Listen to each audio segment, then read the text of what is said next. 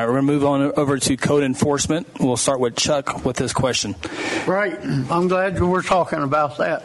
You know, we've got a bunch of houses. Well, uh, let, let me That's. Let, let, him let answer the question, Chris, please.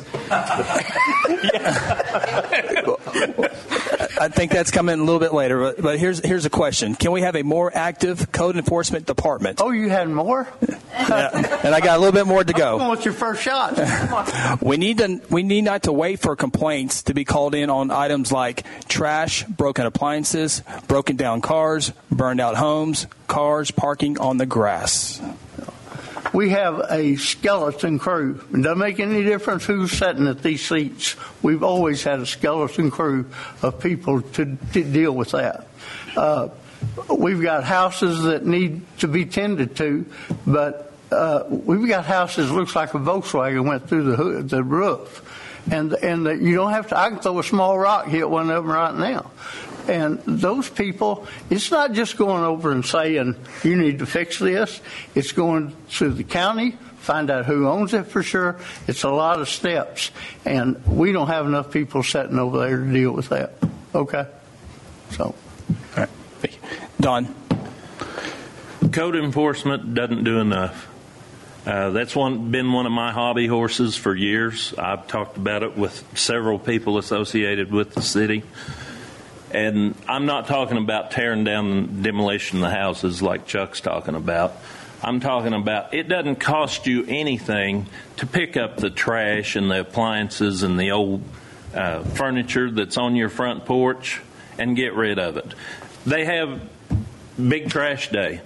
If you can get it to the curb, they'll haul it off. You don't have to have a new house. I'm not saying you need to build a new house or anything of the sort.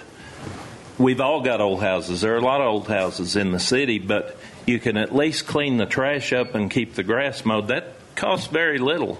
And normally we'll go out and send them a letter. And if it's not related to somebody that has ties somewhere, it might get enforced. But a lot of the time they say, well, you can't do nothing to him. He's Chuck's nephew. Yeah. Thank you. Yeah. Cheryl. Let me write that down. Um, yes, I think that code enforcement is a huge problem. Um, we do have a good court, pardon me, a code enforcer that's uh, under the police department. However, it costs a lot of money to hire another person, and we do need another person. I know that. I think that a lot of responsibility, more more responsibility, should be on the property owner, and perhaps even some responsibility on neighbors. If neighbors would call us and let us know, it's impossible for one person to go drive throughout the entire city and pick out the places that need to be sent letters. We do need to step that up if at all possible. Thank you, Cheryl.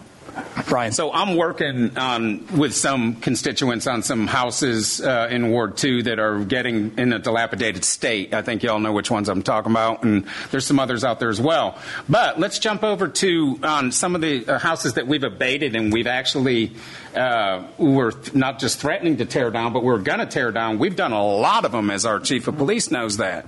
I mean, a lot. Uh, and what's encouraging is more and more of these people are standing up here at council because, again, we're giving them a chance to be heard and talk and listen to their problem. And what's happening is they're actually getting involved and doing it themselves so that we don't have to. And, you know, they actually are. And that's huge. Uh, because then we don't have to go in and tear it down, spend six, eight, ten grand, and then go try to get it off of the, you know, put a tax lien on, try to get it out down the road. So uh, we've done a lot, uh, but there's a lot more that needs to be done.